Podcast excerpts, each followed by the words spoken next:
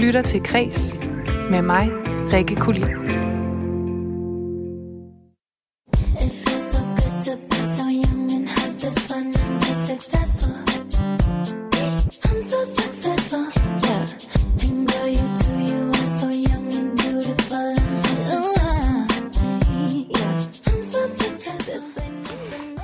Lytter til vores særlige sommerudgave af Kres, hvor jeg i dag sender det sidste afsnit af vores serie om unge kunstneriske talenter. Her på Kres, der har vi nemlig udvalgt otte unge kunstnere, som vi tror på, og som vi regner med at skulle se meget mere til fremover.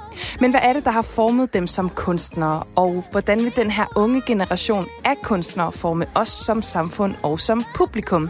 Det prøver vi at undersøge med den her serie. Og i dag der skal vi møde den tænksomme og kreative tekstilkunstner anne Sofie Overgaard, der lærte traditionelt håndarbejde af sin mor, og som senere debuterede på kunstnernes påskeudstilling med et broderi, der forestillede skydevåbnets udvikling. Og så medførte nedlukningen af landet under begyndelsen af coronaepidemien, at stort set alle festivaler de blev aflyst. Og det betyder altså også, at der lige nu er langt mellem live-oplevelser ude i landet. Men nogle kulturaktører de har altså valgt at tænke nyt og kreativt, og en af de festivaler, det er Gadeteaterfestivalen Passage i Helsingør.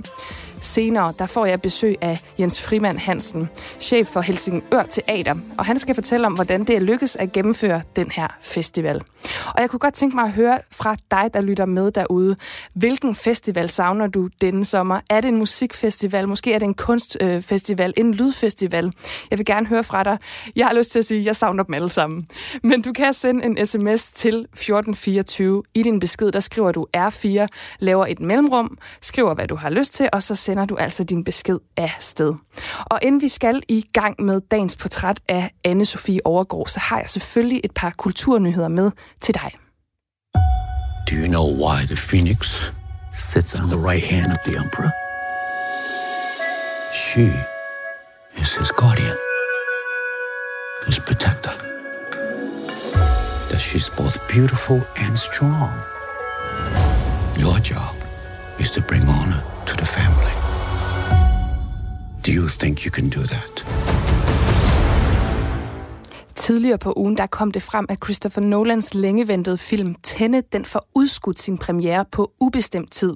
Og nu der er turen så kommet til Disneys live-action udgave af Mulan, der oprindeligt skulle have haft premiere i slutningen af marts, siden i august, og nu er at den altså udskudt på ubestemt tid. Det skriver The Hollywood Reporter. Og den her udskydelse, den kommer altså som følge af konsekvenserne af coronaepidemien i USA, som stadig ser et øh, stigende smittetryk flere steder. Men altså flere andre film, inklusiv Tom Cruise Cruise-filmen Top Gun Maverick, som øh, er en fortsættelse til den legendariske Top Gun, den er også udskudt, og det er den til 20 2021. Øh, det samme det er The Last Duel med Matt Damon og Ben Affleck, og den rykker også premiere fra januar 2021 til oktober 2021. Og det er altså endnu svært at forudsige, hvor store problemer den her pandemi den ender med at give biograferne på længere sigt. Men vi følger selvfølgelig med her på Kreds. Live-musikken og alle dens aktører flyver stadig en jumbojet med bind for øjnene. Sådan skriver Peter Brinks, direktør for Danmarks største privatejede spillested, Fuglsøcenteret i Knebel ved Æbeltoft. Det skriver han i et åbent brev til Folketinget, som musikmediet GAFA de har modtaget. Og i brevet her, der fortæller Peter Brinks om spillestedernes nuværende, ja, kæmpe store udfordringer, som han altså ikke ser bliver imødekommet af politikerne. Og Peter Brinks, han skriver blandt andet, konstatering. Et folketing, der holder ferie og ikke respekterer, at det brænder hos koncertstederne.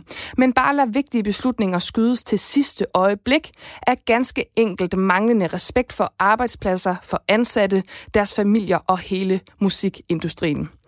Det er okay til hverdag at drive et spillested. Vi gør dette ofte på egen risiko. Nogle koncerter tjener vi penge på, andre taber vi stort på. Vi er på den anden side af en truende pandemi. De fleste danskere har forstået budskabet, og så lige pludselig, vi tillader mange tusinde i ferielandet tæt på hinanden, 14.000 tilskuere til fodboldkampe, flere tusinde i gågaderne osv., men live-musikken er del med et problem. Og ja, det er altså et øh, meget ligefremt brev, han har skrevet, og i det her åbne brev, der kommer han altså også med to helt konkrete løsningsforslag til den nuværende situation, hvor enten så bliver alle koncerter uanset størrelse gennemført med mundbind og spritstationer, og hvis de nuværende regler så fortsættes, så bliver man altså nødt til at tvangslukke alle koncertsteder i Danmark frem til jul og give kompensation. Det skriver han i hvert fald i, i det her brev. Og ja, kulturbranchen den har savnet politisk handling flere gange i løbet af de seneste måneder. Og her på Kreds, der følger vi selvfølgelig op på, hvordan politikerne de reagerer på det. Politikens Poptillæg præsenterer protesttillægget. En podcastserie i fem afsnit, der folder den kamp mod racisme ud, som længe er blevet kæmpet, og som i disse uger spreder sig ud over kloden som bevidsthedsudvidelse og demonstrationer. Protesttillægget folder de kulturelle og samfundsmæssige perspektiver ud, kigger på bevægelser, litteratur, musik, sprog, og vi taler om, hvordan kulturen og værkerne har spejlet og diskuteret virkeligheden, og hvad vi kan lære om racisme af værker. De seneste fem fredage, der har journalist på politikken Lucia Udum, der normalt laver den kulturelle podcast Poptillægget, udgivet en særudgave ved navn Protesttillægget, hvis intro du lige hørte et lille klip fra her. Og øh, her har Lucia Udum haft gæster med, der blandt andet har talt om Black Lives Matter-bevægelsens protester fra gadeplan og så til popkulturen. Og de har talt relevante kulturelle værker, som alle de bør se, læse og høre. Og så har hun også øh, protesteret på sin arbejdsplads, politikken mod racisme og mediernes manglende ansvarstagen for at sikre diversitet, både på arbejdspladserne, men også øh, mod manglende repræsentation af minoriteter. Og da Black Lives Matter-demonstrationerne de så nåede Danmark i begyndelsen af juni, der udskrev politikken en essay-konkurrence, hvor alle kunne skrive ind for at bidrage med deres blik på racisme, protester og kulturens forhold til racisme. Og i dag, der fandt juryen, der består af kvinderne bag podcasten A Seat at the Table, så de tre vinder af den her essay-konkurrence. Og tredjepladsen, den gik til Celine Sarbo, andenpladsen til Sargon Oshana og førstepladsen til Kia Hisabo med essayet Jeg klapper ikke af hvide mennesker. Der sker noget i mig, når jeg ser endnu en person dele billeder af racerelaterede og antiracistiske videoer og billeder. Om det er en god eller dårlig følelse, kan jeg ikke svare på. Jeg har lyst til at smide et like i deres retning og gå videre med min dag, men hver gang jeg skal til at støtte deres bedrift, overbeviser jeg mig selv om, at det er bedst at lade være. Det er et gentagende mønster i min tankegang, når det kommer til at klappe af hvide mennesker for deres endelige awakening og forståelse for deres egne privilegier og internaliseret racisme. Jeg kan være enig i alt, hvad der blev det var altså et lille uddrag fra Kiria Hisabos essay, Jeg klapper ikke af hvide mennesker. Og de her essays, de kommer i Politikens Kultursektion øh, lørdag, det må være i morgen, den 25. juli, og publiceres også online, hvis man har lyst til at læse med. Du lytter til Kres med mig, Rikke Kulin. Og så er vi kommet til første del af vores serie om unge kunstneriske talenter. Og i dag der taler vi med den 30-årige tekstilkunstner anne Sofie Overgaard. Hun er kendt for at arbejde med traditionelle håndværk som broderi og vævning, men hun kombinerer det altså altid med andre materialer, så øh, det vil sige, at hendes værker de får en nutidig aktualitet og så lidt politisk bid. Men hvordan er hun egentlig endt der kunstnerisk? Det er måske ikke så underligt, når man lige hører om hendes kreative opvækst, som var på en gård uden for den midtjyske by Herning. Jeg kan ikke huske, at, at jeg ikke har tegnet. Øhm, og det er jo så også kvæg mine forældre, og øhm, så begge to sådan set er meget kreative, og specielt min mor, som altid har, har lavet ting. Og Hvad var det for nogle ting, hun lavede? Jamen altså, hun har altid syet meget, og tegnet og malet. Altså, der var altid gang i noget øh, derhjemme. Øhm, så på den måde, ja, så er jeg bare ligesom vokset op med det, og jeg har altid stået ved siden af og været meget nysgerrig i, hvad det var, hun nu havde gang i. Og, altså, og, og de har også altid sådan opfordret mig til at tegne, blandt andet. Ja.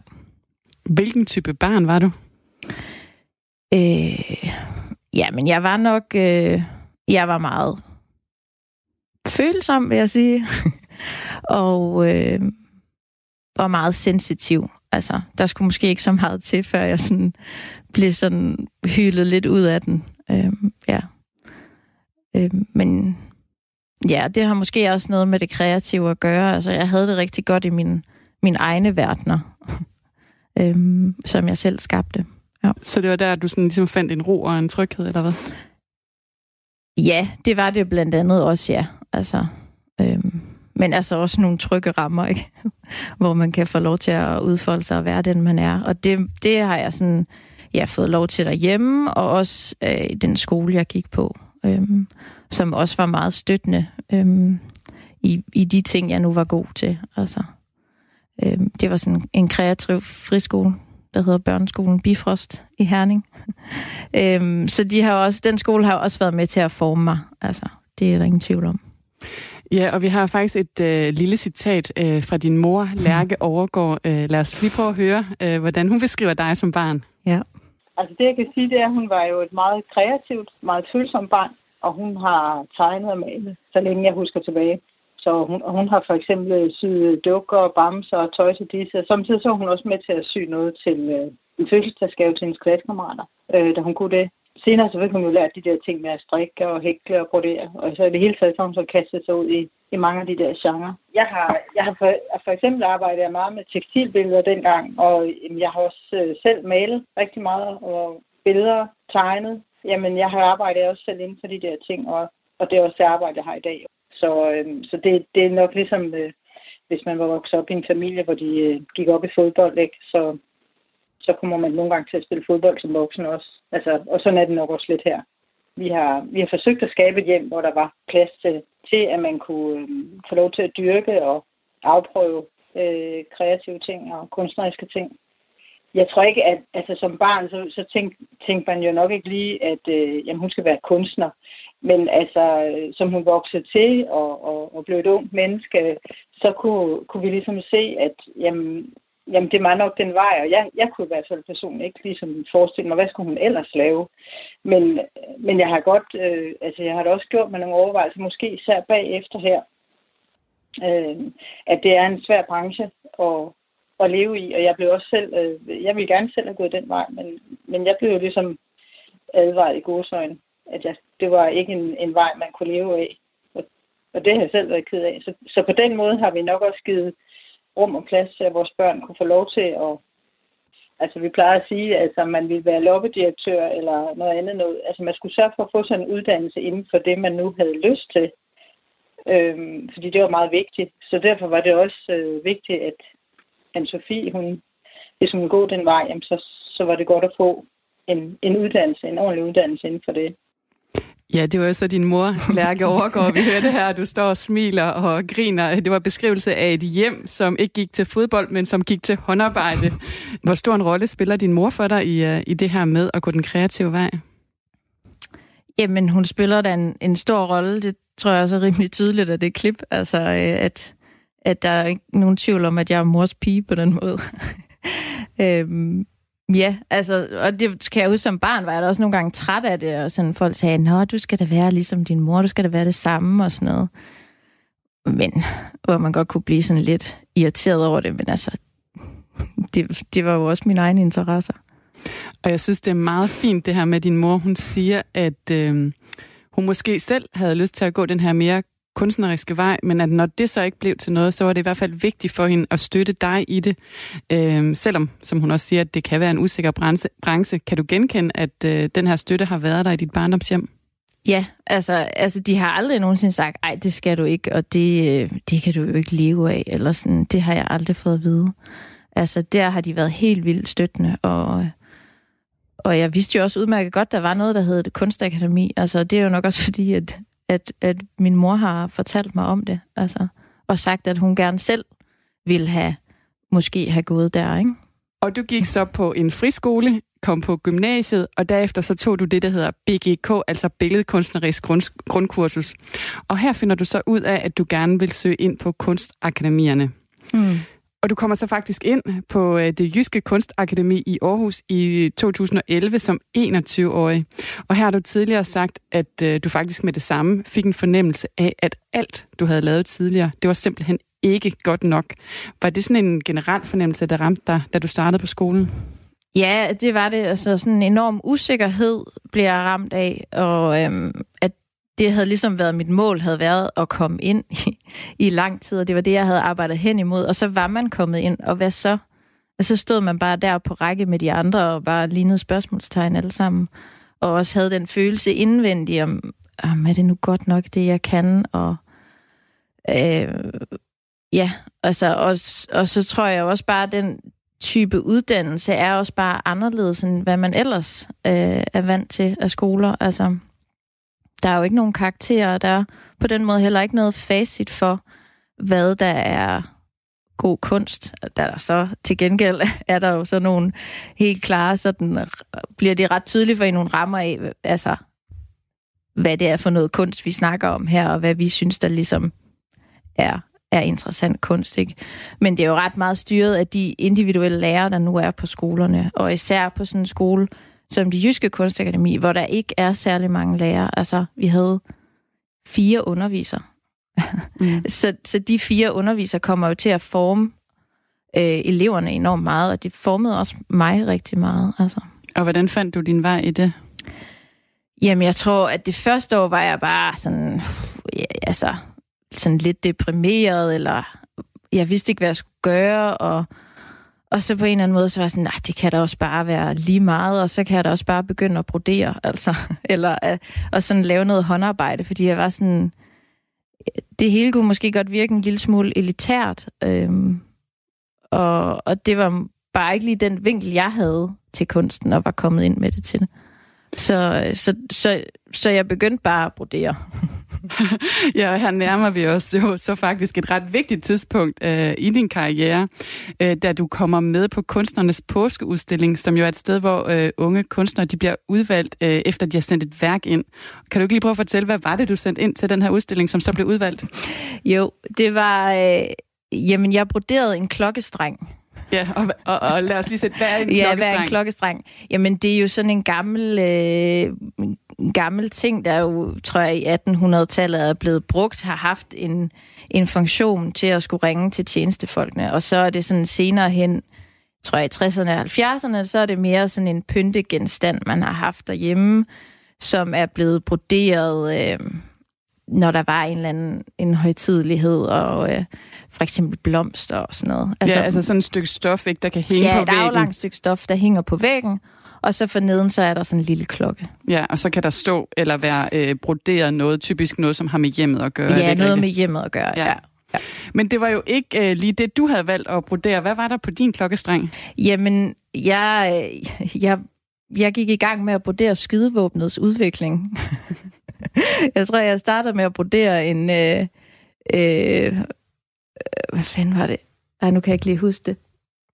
Øhm, jeg, jeg startede med at brodere en kanon, og så endte det ud med det sidste, jeg broderede nede i bunden, nede ved klokken, der broderede jeg en atombombe. Og det lyder jo som et altså, virkelig politisk værk. Var ja, det også det? Det tror jeg ikke. Øh, jeg tror, nej, det, de tanker havde jeg måske ikke sådan lige øh, tænkt helt til vejs inde, tror jeg, da jeg lavede det. Altså, det var handlet måske mere om, at det var et modsætningsforhold, jeg havde gang i der, i forhold til medie og, og indhold og motiv og sådan noget. Altså skydevåbnet som sådan en modsætning til, ja, til håndarbejdet? Til det håndarbejde og det hjemlige og det nære og sådan. Mm. Øhm, så det var jo først, da, det så, da jeg så valgte at sende det ind, og det så kom med, altså at, og så folk begynder at snakke om det, at man måske kommer til at reflektere lidt mere over, hvad det er, man har lavet, men det er nok også bare det sted, jeg lige var øh, i min proces, og jeg var meget ung, altså, altså jeg tror sgu ikke, jeg havde ikke tænkt det igennem. Nej, fordi det er jo lidt sjovt, altså hvis man i dag søger på øh, feministisk korsningsbroderi på nettet, altså så får man jo ekstremt mange hits, altså og det er jo virkelig blevet en ting, det her med at brodere, altså måske mere feministiske slagord, som for eksempel uh, Girls Just Wanna Have Fundamental Rights, den ser jeg tit ja. uh, som korsningsbroderi, så på en eller anden måde har du jo ramt noget i tiden uh, med at bruge det her gamle håndværk til at starte nye samtaler om værdier. Tænker du ikke også det? Jo, jo, men det har jeg jo så, men jeg tror ikke, jeg var bevidst om det, da jeg gjorde det. Altså, det, det må jeg ærligt indrømme. Men det er jo nok meget typisk sådan med kunst og kunsthistorie, at der måske er nogle andre, der kommer til at, der, eller der kan ligge nogle, øh, nogle strømninger eller betegnelser ind over det. Øhm. Og efter den her udstilling, der bliver du valgt, øh, udvalgt til en øh, anden kurateret udstilling, som hedder Spring. Mm. Øh, og der går du videre ind i et mentorforløb. Og, og på den måde kan man jo sige, at øh, din karriere er skudt i gang. Og det er vel så det her, øh, hånd, den her håndarbejds øh, bølge, du ligesom øh, forfølger. Ja, jamen, jamen så ret hurtigt, så, så bliver jeg fanget af at begynde at væve, også fordi det er ikke noget, jeg havde... Det var ikke noget, jeg havde prøvet før, og det var heller ikke noget, min mor faktisk havde introduceret mig for øh, i Så min det barndom. var dit eget, dit ja, eget inden for altså håndværk. det var ligesom noget, jeg, jeg sådan helt selv kunne dykke ned i, synes jeg. Øh, og så blev jeg jo bare fanget af det, øh, af håndværket. Og der blev det nok også ret tydeligt for mig, at det var en vigtig ting for mig at, øh, at arbejde med det, med det håndværksmæssige i min kunst, og så specielt kvindehåndværket, kan man sige sagde anne Sofie overgår til min kollega Lene Grønborg Poulsen. Og senere i programmet, der dykker vi mere ned i anne Sofies kunst, og øh, her inviterer hun os ind i et kunstværk, som hun er i gang med at lave lige nu. På en kæmpe stor væv med strå fra forældrenes jyske marker. Du lytter til Kres med mig, Rikke Kulin. Forbuddet mod de store forsamlinger fastholdes til og med august. Jeg ved, det er en træls besked at få. Ja, sådan lød beskeden fra Mette Frederiksen tilbage i starten af april. Og det betød altså, at stort set alle festivaler landet over, de blev aflyst. Og det betyder også, at der lige nu er langt mellem live-oplevelser ude i landet. Og øh, jeg kunne godt tænke mig at høre fra dig, der lytter med. Er der en festival, du savner? Hvilke festivaler vil du ønske, du kunne komme til den her sommer, som du må undvære? Du kan sende en sms til 1424. I din besked, der skriver du R4, laver et mellemrum og sender den afsted. Men i en sommer, hvor alt er aflyst, så er der altså alligevel nogen, der har valgt at tænke nyt og kreativt. Der er nogen, der har lavet nye festivaler, og der er nogen, der har gennemført dem, de havde planlagt alligevel, men under andre omstændigheder end først. Og en af de festivaler, det er Gadeteaterfestivalen Passage i Helsingør. Og øh, nu har jeg fået besøg af dig, Jens Frimand Hansen, chef for Helsingør Teater, der står for festivalen. Velkommen til. Tak skal du have. Da du hørte den her besked fra øh, Mette Frederiksen, havde du så tænkt, at du her sådan små fire måneder efter kunne gennemføre Passage Festival? Det havde jeg faktisk. Altså, vi har aldrig rigtig været i tvivl om, at vi ville gennemføre et eller andet. Øh, vi har lidt den opfattelse, at at der er nogle omstændigheder i samfundet. Der ligger altid sådan nogle skjulte forudsætninger, som man måske ikke altid er opmærksom på, øh, som man bliver nødt til at tage hensyn til, når man laver festival. Og det her, det er jo i hvert fald et, et eksempel på det. Mm. Og altså, festivalen den starter jo på mandag den 27. juli og løber frem til, til lørdag den 1. august. Hvorfor er det, I har valgt at gennemføre festivalen på trods af de restriktioner, man nu skal overholde? Altså, jeg synes, det er vigtigt, at, øh, at, at vi bliver ved med at... Og, altså, der, bag en festival er der en masse kunstnere, og det er jo vigtigt, at vi som festival hele tiden tænker, at øh, vi laver et eller andet format, som de kan se deres ting ind i, eller deres værker ind i. Og øh, der er jo ingen tvivl om, at der er... Altså, vi har også aflyst rigtig meget i forbindelse med den her festival. Vi har normalt nogle meget store ting, og hvor der kommer rigtig mange mennesker, og det har vi været nødt til at... Det vidste vi fra starten, det ville ikke være muligt at gennemføre. Men vi møder også tit kunstnere, der laver noget i nogle mindre formater og nogle andre steder, og hvor det ikke henvender sig til så mange mennesker. Og de har lige pludselig fået en ny chance. Vi havde no- noget af det på programmet i forvejen, men vi har også åbnet op for noget mere.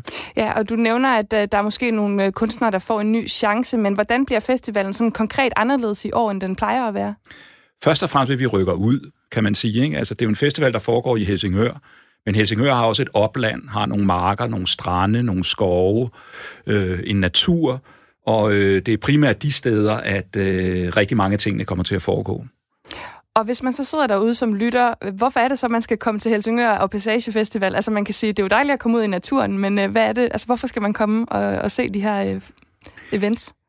Jeg synes, det er interessant, fordi naturen har jo måske for mange af os spillet en rigtig stor rolle her, mens at øh, Danmark har været lukket ned, øh, og vi har gået ture, og vi har gjort alt muligt for at få tiden til at gå. Øh, Øh, der er også nogle kunstnere, der har gjort nogle overvejelser over det. Øh, nogle af dem har haft nogle værker i forvejen, som de, øh, hvor, hvor de har gjort sig nogle tanker omkring det, og andre har skabt nogle værker efter det her.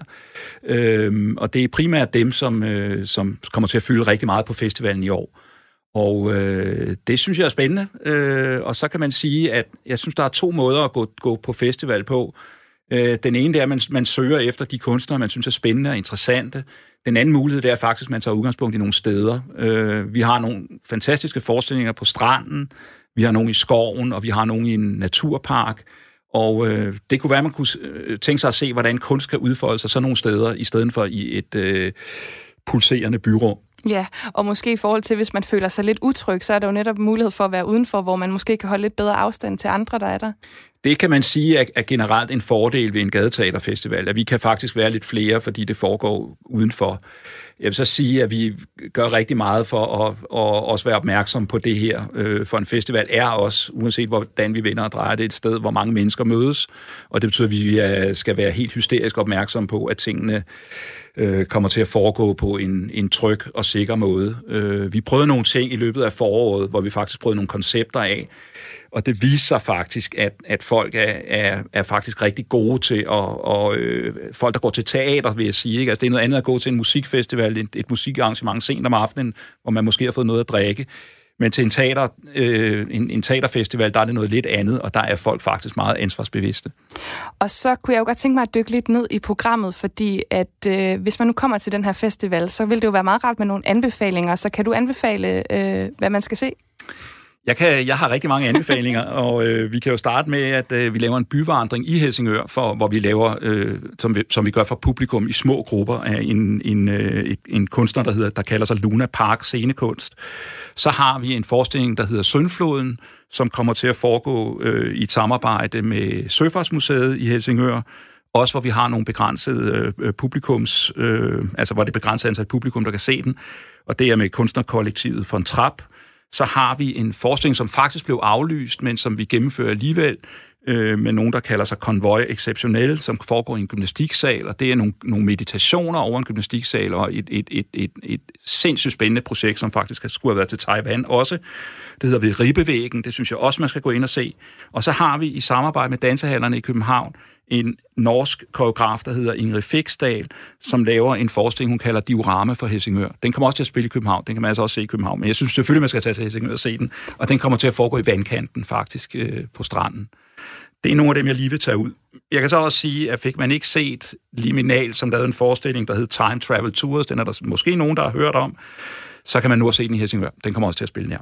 Men der, og her har jeg ikke nævnt det udenlandske. Vi har inviteret rigtig mange udenlandske kunstnere, og det er, når vi gør os den ulejlighed, så er det fordi, det er topkvalitet, og det er nogle, nogle, nogle spændende folk, der arbejder på med nogle, nogle virkelig interessante projekter. Så jeg synes virkelig, man skal, man skal dykke godt ned i programmet. Og ja. en sidste ting, det er, man skal måske tage vandresko med og cykel og have nogle lidt andre effekter med, end man plejer at have på en festival. Så tror jeg, oplevelsen bliver bedre. Ja, og der er så masser af argumenter og ikke mindst anbefalinger. Og Passagefestival, det er et samarbejde mellem Helsingør Teater og Dunkers Kulturhus i Helsingborg. Og festivalen den starter altså på mandag den 27. juli og løber frem til på lørdag den 1. august. Tak til dig, Jens Frimand Hansen, chef for Helsingør Teater. Du lytter til Kres med mig, Rikke Kulin. Lytter til Kreds, hvor vi for tiden stiller skarpt på unge kunstneriske talenter, og hvor vi undersøger, hvad der har formet dem, og hvordan de vil forme os. Og her i anden del af portrættet af tekstilkunstner anne Sofie Overgaard, der dykker vi længere ned i hendes kunstneriske arbejde, når hun fortæller om et værk, som hun arbejder på netop nu til en kunstudstilling i Holstebro. Det er en udstilling på Huset for Kunst og Design i Holstebro, som jeg faktisk er blevet inviteret med på, fordi jeg øh, gik på det, der hed BGK dengang. Skolen for Kunst og Design hedder det så nu.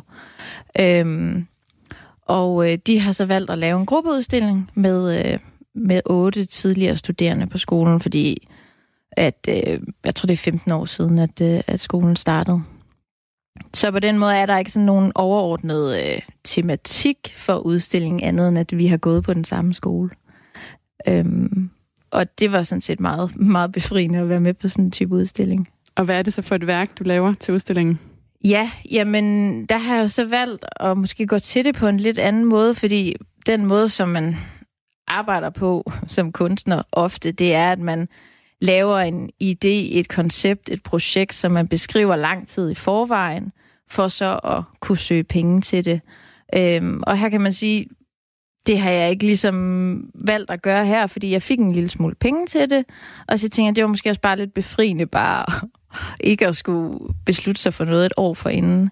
Øhm, men så har jeg købt en kæmpe stor skaftevæv, som man Ja, som ja, man, ja, hvad er det for en væv? Det må du lige forklare. ja, det er svært, det er svært at forklare, men øh, det, er, det er en stor væv, som, hvor jeg kan væve 1,60 meter i bredden. Og det er typisk sådan nogle, øh, man nok tænker og forbinder med 70'erne og sådan noget, hvor, hvor, øh, hvor man har siddet og, og kunne væve duer og, og sådan noget i.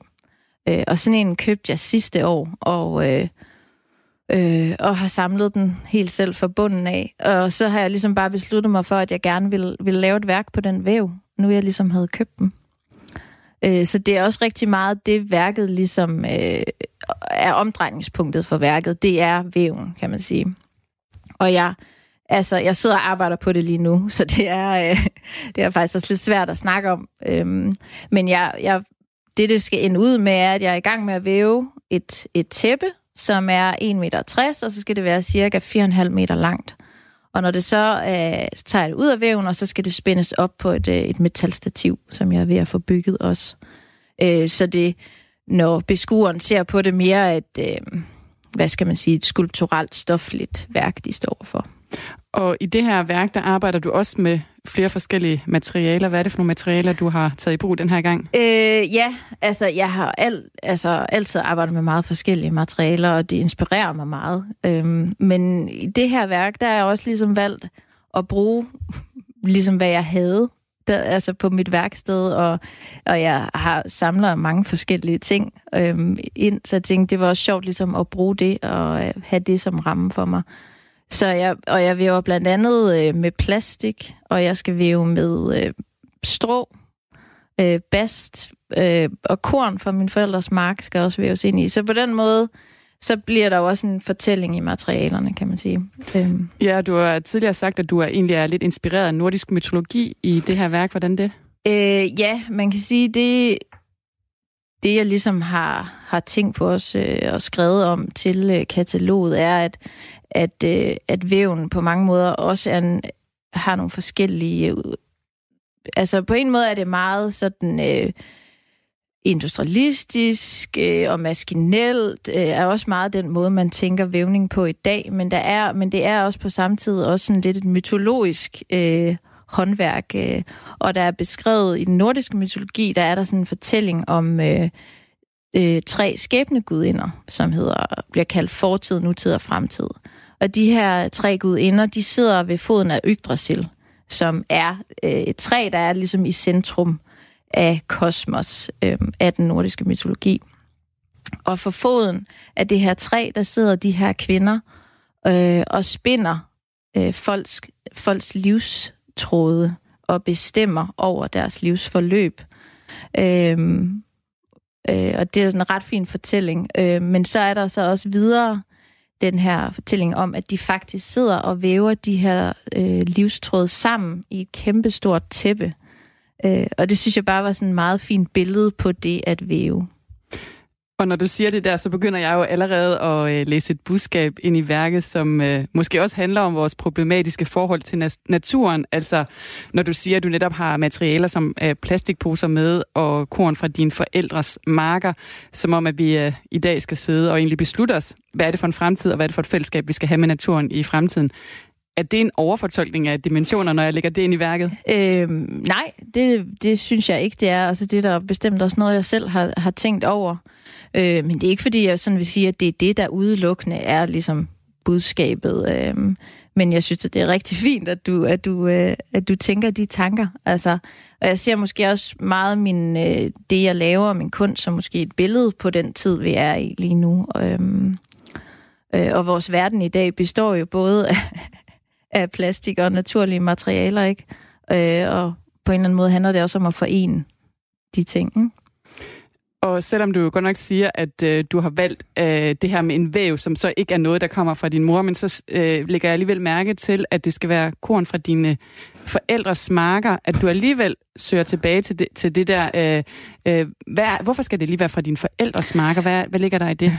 Ja, det ved jeg heller ikke. Altså, det er jo ikke fordi, at der kommer til at stå, at det er korn fra min forældres mark. Altså, men, øh, men nu fortæller jeg det jo her, så det er måske mere sådan min egen personlige øh, fortælling som jeg også godt kan lide at, at væve ind i mine værker, og som ikke nødvendigvis øh, er noget, øh, jeg, behøver, jeg behøver at beskrive og stå lange tekster om. Men øh, for mig selv kan det, har det en betydning. Hvor meget bliver man afkrævet? Øh, altså, du, du nævner, at du skal skrive den her tekst til et katalog. Hvor meget bliver du som kunstner afkrævet i forhold til at lave en eller anden formidling af dit værk, af dit værk til dem, der skal komme og se det her bagefter? Ja, jamen, der bliver man faktisk... Øh, jamen, det tror jeg også bliver lidt, øh, bliver lidt overrasket over, da jeg blev færdiguddannet, hvor meget det, man egentlig også kunne formidle sin egen kunst. Det er måske lyde lidt skørt, men det er ikke nødvendigvis det, jeg er uddannet til, og man bliver uddannet til. Man bliver uddannet til at, at være kunstner, ikke? Og måske, ja, selvfølgelig formidle kunsten, men det er, er meget i en lukket øh, verden, man formidler den til, og til... Øh, øh, til ens underviser og elever, som, hvor, hvor vi alle sammen har den samme, helt samme referenceramme. Og så når man kommer ud på den anden side, så, øh, så bliver man mødt af nogen, altså så er det bare noget helt andet. Og så skal man ligesom lære at formidle sin kunst på en anden måde. Og hvordan går du til sådan en opgave? Jamen altså, jeg prøver på at sætte en del tid af til det, vil jeg sige. altså, øhm, at få, få lidt forskelligt til at læse det igennem og sådan noget. Men altså, det, det, det er ikke den del, jeg synes, der er sjovest. Altså, det er det ikke. Øhm. Vil det være rigtigt at sige, at når du laver værker, så er du måske egentlig mere interesseret i at eksperimentere med materialerne og forholde dig til æstetikken, end du egentlig er optaget af selve værkets budskab? Og så må folk egentlig lægge deres egen læsning i det, som de har lyst. Mm, ja, det kan man godt sige, men jeg synes da også, jeg ved jo godt, at, at når jeg arbejder med vævning og som kvinde, så taler jeg mig også ind i en politisk, feministisk øh, øh, tankegang og sådan. Så det er jeg jo godt klar over, og arbejder jeg jo også med. Men, men nej, det er meget vigtigt for mig, at værkerne i sig selv også bare sådan fungerer æstetisk. Altså, øh, og så bliver jeg, altså, så synes jeg, det er sjovt at arbejde med forskellige materialer, og det sætter ligesom gang i min kreativitet. Det sidste, jeg lige skal høre dig om i den her del, øh, det er, når du sådan har lavet de her værker, nogle af dem er jo store til forskellige udstillinger, hvad sker der så med dem bagefter? Ja, altså det gode ved at væve, det er, at man kan rulle det sammen, og så fylder det ikke forfærdeligt meget. Men øh, det er jo altid lidt, øh, øh, jamen, lidt svært. Altså, øh, jeg er begyndt at sælge nogle af mine værker, også mine større værker. Men, men det, er jo, det er jo faktisk lidt svært at komme af med de der store værker. Ikke? Øh, men jeg laver dem jo heller ikke for, at jeg vil sælge dem. Det er i hvert fald ikke det, der er min, sådan start, mit udgangspunkt. Øhm, men altså, jeg har da et, et rimelig godt lager. Har du nogle af dem i, i dit eget hjem? Øh, nej, faktisk ikke særlig meget, fordi jeg synes ikke, det er så... Øh, jeg bliver lidt træt af at kigge på, på det, jeg selv har lavet. Så vil jeg, jeg vil meget hellere se på, altså købe ting af andre kunstnere, eller bytte med andre kunstnere. Og jeg skal også bare lige høre sådan til din hverdag som kunstner. Nu ved jeg, at du har også øh, en lille familie derhjemme. Mm. Er, du, mhm. er du sådan en 8-4 kunstner, eller flyder det hele sammen? Øh, ej, det, altså når man har en, en, en på, på to og et halvt, så, så bliver tingene også lidt opdelt, vil jeg sige. Øhm, og jeg har også et, et job ved, ved siden af. Øhm, altså, så på den måde er min økonomi, det man vil kalde en patchwork-økonomi som er sat sammen, stykket sammen med mange forskellige ting. øh, ja, og øh, så på den måde, så er det meget, øh, at, at jeg har nogle timer til at gå hen på mit værksted og arbejde, og så tage hjem igen. Sådan er det i hvert fald lige nu sagde anne Sofie Overgaard til min kollega Lene Grønborg Poulsen. Og lige om lidt, der skal det handle om, hvad anne Sofie Overgaard hun vil sit publikum. Og lidt om, hvordan hun mener, at vi har alt for travlt med at forstå, i stedet for at mærke kunsten. Du lytter til Kres med mig, Rikke Kulin. Og vi springer direkte ud i tredje og sidste del af portrættet af anne Sofie Overgaard. Vi har talt om, hvad der har formet hende som kunstner, og øh, vi har også kigget lidt nærmere på hendes kunst. Så nu det skal, der skal det altså handle om, hvordan hun vil forme os som samfund og som publikum. Og anne Sofie Overgaard, hun vil altså gerne give os nogle nye tanker og perspektiver gennem kunsten. Og så mener hun altså også, at vi skal give slip på den her idé om egentlig at forstå kunsten, men i stedet for at prøve at sanse og øh, føle den lidt mere. Jeg håber da, at, øh, at de går hjem med en følelse af, at de, har, de måske har set noget, de ikke lige har set før. eller noget, der måske ligesom er testet på en måde. Øhm, øh, ja, altså hvor der både er noget genkendeligt, og noget, man kan relatere til, men som ligesom også giver en anden vinkel.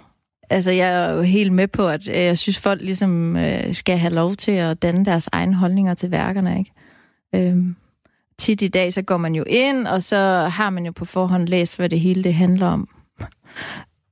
Ja, og er vi sådan som publikum øh, til moderne kunst, er vi for optaget i dag af at finde en mening eller lede efter et budskab, så vi måske bare glemmer at sanse det, vi ser? Øh, ja, det synes jeg, det synes jeg godt, man kan sige. Altså, folk, og folk kan blive meget irriteret, hvis de ikke lige føler, at de forstår det med det samme.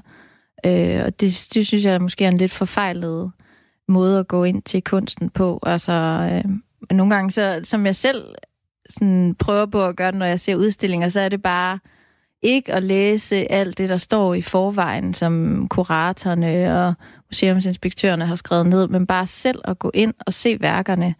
Øh, altså tit er kunstværker jo, er, jo, er jo autonome værker, som er skabt til at kunne stå øh, i sig selv, ikke? Og så sande stemning ikke? Og, og opleve dem, og selv tænke nogle tanker altså, øh, omkring det. Hvor tror du, at den her øh, tilgang til kunst med at ville forstå den, altså hvor kommer den fra? Nogen peger på, at det er noget, vi på en eller anden måde får lidt med fra folkeskolen, hvor vi har lært billedanalyse, hvor man skal nå frem til et eller andet øh, bestemt, man partout skal forstå, eller et bestemt budskab. Øh, hvor tænker du, at, at den der tilgang til kunst på den måde kommer fra? Ja, altså det er da selvfølgelig noget, en måde, vi lærer at analysere på i skolen, men jeg synes også, det er vigtigt, at man kan analysere, men det er jo også vigtigt, øh, at man bruger det at kunne analysere som et redskab til selv måske at kunne øh, trække nogle tråde og tænke nogle tanker. Øh, men jeg tror måske mere, det er sådan en samfundsmæssig ting, øh, at vi har så travlt med, at det skal give mening for os. Altså lige nu og her. Sådan, vi, skal, vi vil gerne vide, hvad skal jeg bruge det her til? Øh, og det er tit den måde også kunsten bliver set på. Hvad får vi ud af det her i kroner og øre? Og det synes jeg er en meget ærgerlig måde øh, at, at tænke kunsten på. Jeg har et lille citat med igen her i den her del, øh, som jeg synes, vi skal høre. Det er Mikkel Elming, kurator på Kunsthal Aarhus, som øh, også har fulgt dig tæt øh, og blandt andet har kurateret en af dine udstillinger. Øh, lad os lige prøve at høre her, hvordan han ser dig. Ja, men altså, øh, Anne-Sophie Overgaard er jo tekstilkunstner primært. Hun arbejder sådan med forskellige medier, men, men noget af det, som jeg synes at hun gør meget godt, det er, at hun ligesom leger med den, øh, hvad kan man sige, dynamik, der er imellem øh, tekstil som sådan et, et, øh, et håndværk, der er binært, forstået på den måde, at, at tekstil jo har at gøre med, at enten så kommer en tråd over eller under en anden tråd, øh, ligesom sådan et binært system med et-taller og nul-taller, som er sådan en digital, øh, digital teknologi, kan man sige. Øhm, men samtidig så er tekstilet jo også sådan, oprindeligt sådan en meget analog, orga- organisk ting. Altså, det er lavet af, af naturmaterialer, det man arbejder med, og, og Dansk Fjordgård inddrager sådan ofte sådan naturelementer, organiske elementer, blade og planter og sådan forskellige ja, og, og organiske elementer i sine sådan tekstilværker. Ikke direkte som materiale, men som sådan inspiration for, øh, for, hvad det er, hun væver, og hvordan hun væver. Det er en ekstremt svær branche. Altså, og det er utrolig svært som ung kunstner at klare sig, fordi at de, kan man sige, strukturer og lønvilkår og så videre, der er inden for kunstverdenen, altså alle, alle kunstnere stort set er jo, er jo små selvstændige virksomheder, øh, og en stor udstilling på et museum, øh, når man er ung kunstner, øh, selvom det kan se flot ud udefra, så, så er selve honoreringen af den, den er altså ikke særlig øh, øh, fantastisk. Så, så det er altså rent økonomisk en virkelig svær situation, og, øh, og også, at man skal jo holde styr på, altså man er jo ikke bare lønmodtager, så det er, det er ikke et sted for en helt skrøbelig sjæl, desværre, selvom der er mange kunstnere, der selvfølgelig er det. Øh, det er sådan den første ting, man kan sige. Øh, for Anne-Sophie øh, hvad hendes næste skridt det vil være. Det vil for eksempel være at, at have en udstilling på sådan et sted som Overgaden i København, som jo er et øh, sted, der viser soloudstillinger af forholdsvis unge øh, danske kunstnere, der er på vej op i deres karriere. Øh, så det vil være sådan et, et naturligt næste skridt, øh, sådan helt konkret. Ja, sagde altså her Mikkel Elming, kurator på Kunsthal Aarhus. Og i den her del, der taler vi jo også om, hvordan øh, du oplever, at din øh, karriere skal gå hen i fremtiden, og det foregriber han jo faktisk øh, lidt her. Ja, øh, altså, han sige. taler om, at øh, det er en svær branche for nye kunstnere, og øh, i sidste del, der talte du selv om din øh, såkaldte patchwork-økonomi, der var sat sammen af øh, både at være kunstner og øh, mor og øh, have et deltidsjob ved siden af, så oplever du også, at det er en svær branche at øh, få øh, fodfæste i? Altså, ja, helt, helt bestemt. Altså, det er, øh, det er ikke for sarte sjælen. Det er det ikke. Og jeg, der er heller ikke... Øh, jeg tror også, der er nogle undersøgelser om, efter, altså fem år efter endt uddannelse for, for kunstnere, så er der faktisk også ret mange, der ikke arbejder med kunst. Øh, og det er jo utrolig ærgerligt, at der så er så mange talenter, der bliver tabt på jorden, kan man sige. Øh, så det kræver jo selvfølgelig, at man arbejder ihærdigt. Det kræver jo også uh, held, at man er de rigtige steder på det rigtige tidspunkt. Øh, og så selvfølgelig også, at man laver noget godt kunst. Øh, men der er mange forskellige faktorer, der spiller ind. Øh, så på den måde, så, så er det en meget, meget svær branche at være i. Men hvem tænker du har ansvaret for, at øh, det her, kan man sige, økosystem, det faktisk bliver lidt bedre? Altså ligger der også et ansvar hos branchen i på en eller anden måde at skabe plads til, at nu uddanner vi nogen, der kommer ud, de skal også have en plads i det her system? Eller mm. hvor tænker du, at det ligger, ligger ansvaret hos kunstnerne?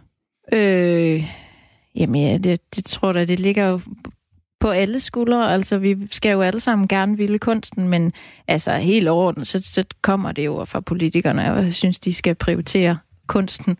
Øh, jeg synes også, efter alt det her med corona, så er det også blevet rimelig tydeligt, hvad, øh, hvor vigtig kulturen er for os mennesker. Øh, så jeg synes helt klart, at man skal sætte ind øh, i forhold til uddannelserne. Altså, de er jo totalt underfinansieret. Øhm, og man kan sige, det jeg snakker om med at lære, at man skal selvfølgelig, øh, hoveddelen af at lære at være kunstner og skabe sin egen lille værktøjskasse, ikke? Men, men så er der alt det der med at formidle din kunst, og øhm, som jeg slet ikke synes, at vi lærte særlig meget om, og for eksempel søge fonde og sådan noget. Og det er ikke fordi, at min skole ikke ville det, men de havde bare ikke midlerne til det. Altså, og det er der jo nogle andre, der, der ligesom skal sørge for, så det synes jeg jo er en politisk ting. Og du har jo også det her øh, job øh, ved siden af øh, på deltid, hvor du arbejder som... Øh, jeg arbejder som ledsager. Som ledsager, handicapledsager. Mm. Øh, hvordan balancerer du både at være kunstner og have et øh, helt almindeligt arbejde som ellers andre? Jamen, altså, det er da nogle gange lidt, lidt svært, ikke? Øhm, når man gerne vil nå det hele og være flere steder på én gang. Altså, men jeg synes også, det er meget rart at arbejde i en helt anden branche og være med nogle helt almindelige øh, mennesker. Øh, og det er nogle andre problematikker, man står overfor, og det er meget, på en eller anden måde meget nært. I hvert fald mit arbejde. Øh, så, øh, så det, øh, altså det, ikke fordi jeg synes udelukkende, det er en negativ ting, men der er der ingen tvivl om, at hvis jeg kunne vælge, så ville jeg da nok allerhelst være på mit værksted og, og lave nogle kunstneriske projekter. Mikkel han nævner her øh, et øh, helt konkret øh, næste skridt for dig at komme ind på et bestemt galeri. Men hvad er drømmescenariet for dig? Hvor vil du gerne bære det her hen? Øh, jamen altså, jeg vil da gerne udstille på overgaden. Det må gerne ligge et godt ord ind for mig. Øh, altså, jo, det er da jeg har rigtig meget udstillet på sådan nogle kunstnerdrevede udstillingssteder. Og det er jo en, måske en lidt lille snæverskar, der kommer til udstillinger der. Så jeg kunne da bestemt godt tænke mig at komme på nogle lidt større institutioner, kunstneriske, altså museer og sådan noget, hvor det er et bredere publikum. Hvad vil det kræve af dig? Altså, hvad skal der til for at sparke døren ind til nogle af de store steder?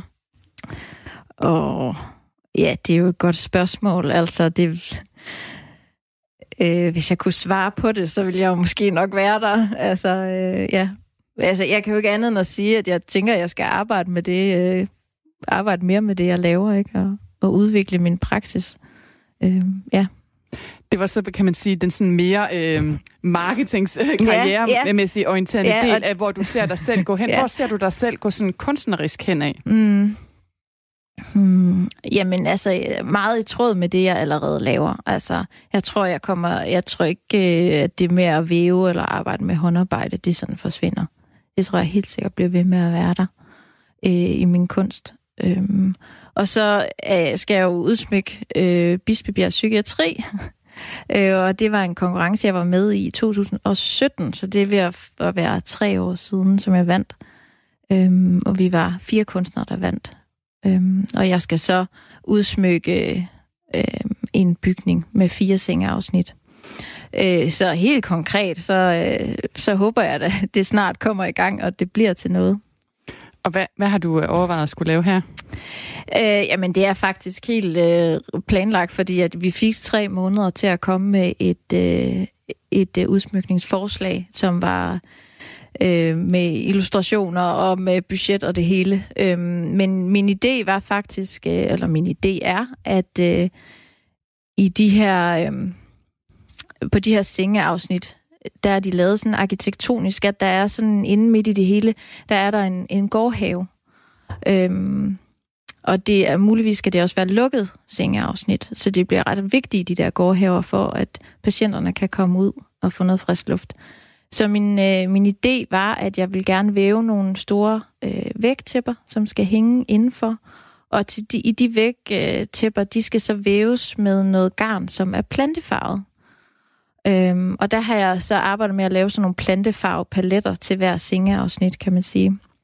Og de planter, som garnet og tæpperne så er indfarvet med, de skal så plantes ud i den have.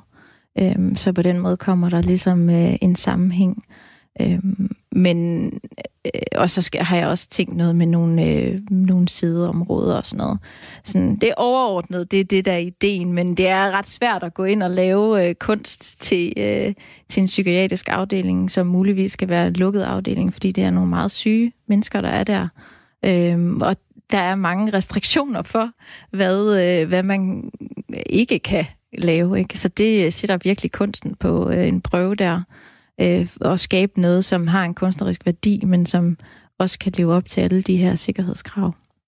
Det sagde anne Sofie Overgaard til min kollega Lene Grønborg Poulsen.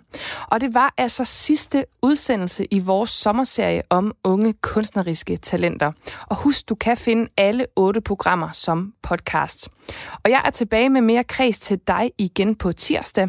Og de næste to uger, der sender vi en række debatter om kultur og forskellige emner, vi så kan debattere inden for kulturen. Og jeg glæder mig rigtig meget. Men jeg vil slutte af med et stykke musik, og det er den danske gruppe Liz, der i dag øh, har udgivet deres tredje EP. Den hedder bare Third, ligesom de to første, de hed First og Second. Så det passer jo meget godt.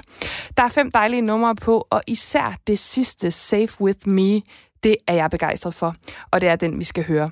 Om lidt, der er der nyheder her på Radio 4, og bagefter, der kan du lytte til Studiestredets sommerspecial om The Beatles. Rigtig god weekend.